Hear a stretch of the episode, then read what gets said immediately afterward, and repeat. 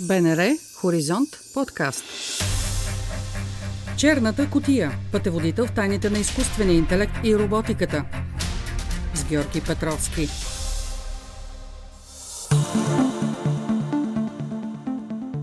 Здравейте, приятели и последователи на подкаста Черната котия.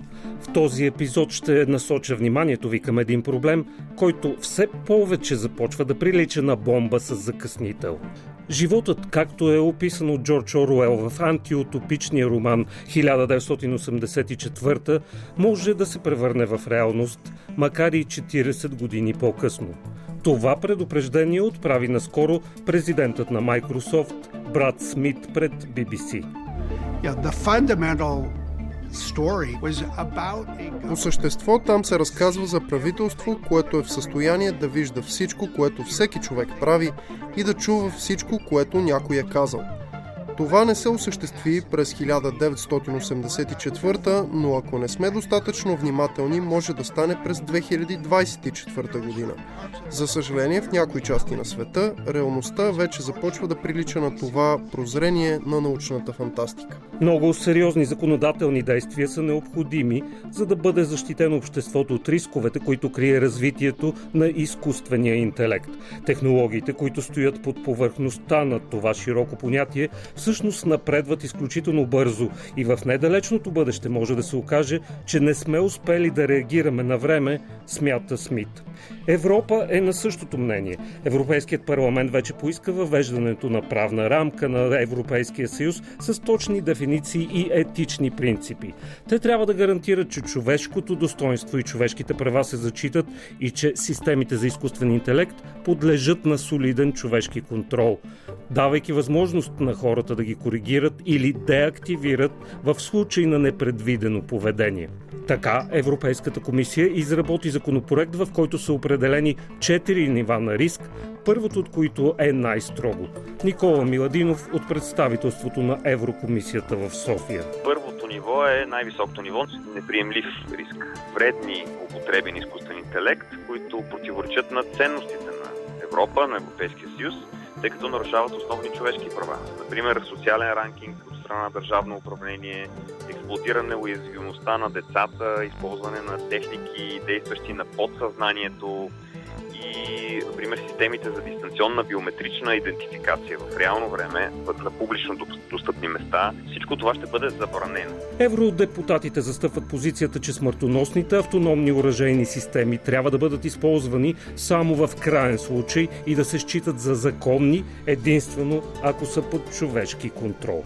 Използването на изкуствен интелект във военната сфера вече беше разгледано в предишен епизод на Черната котия с акцент върху различни разработки, които се очаква да бъдат въведени в руската армия. Отвъд океана също се работи в тази насока. Преди няколко години Google стартира договор с Пентагона, като му позволява да използва някои от своите технологии за разпознаване на изображения като част от военен проект. Този ход обаче предизвиква доста въпроси. Тогавашният изпълнителен директор на Alphabet, компанията майка на Google, Ерик Шмидт, става и съветник на Пентагона. По това време Maven беше средство за заместване на човешките очи с машинно зрение за анализ на кадрите заснети от дронове при мисии в различни арабски конфликти. Преценката ми бе, че използването на тази технология може да бъде с положителен знак за националната сигурност – а заедно с това и добро партньорство за Google. Какво всъщност представлява проектът Maven, Лаура Нолан, бивш програмист в технологичната корпорация, обяснява. Идеята е да бъдат анализирани видеозаписите от дроновете, използвайки машинно самообучение, така че да бъдат разпознавани хора или автомобили.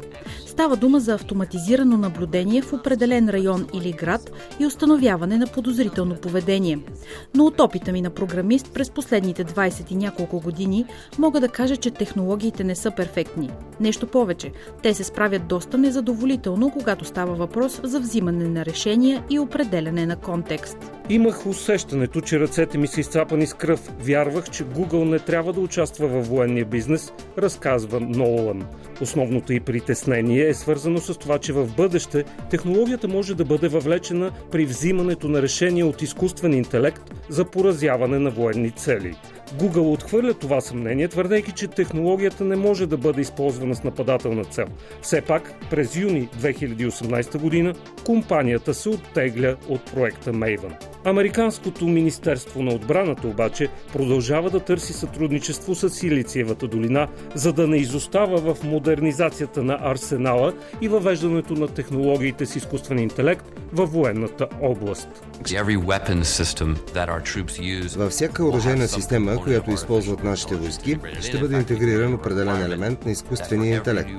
Всъщност, ние поставихме изискване за всяка нова бойна система да бъдат разработени способности на машинно самоуправление. Заяви конгресменът Сет Молтън, председател на съвета за развитието на отбраната. Той призова технологичните компании да подкрепят Пентагона. Това е надпревара, борба за надмощие. Така стоят нещата. Или ще ни помогнете да спечелим това състезание, или практически ще бъдете на другата страна. А от другата страна все по-ясно се виждат очертанията на Китай.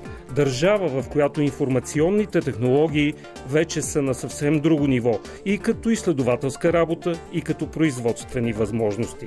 И не случайно генералният секретар на ООН Антонио Готериш предупреди по време на откриването на Общото събрание на Световната организация, че светът не може да си позволи бъдеще, в което двете най-големи економики го разделят, всяка със своя търговия, международни правила, интернет и възможности за изкуствен интелект.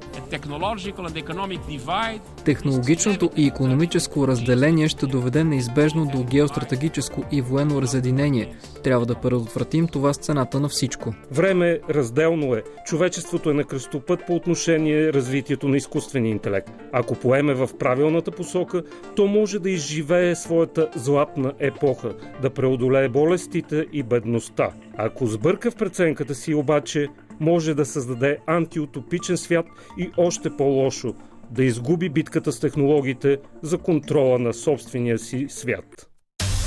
Чухте епизод от подкаста Черната котия. Можете да ни намерите на сайта на Българското национално радио в платформите Spotify, SoundCloud и каналите ни в Apple и Google.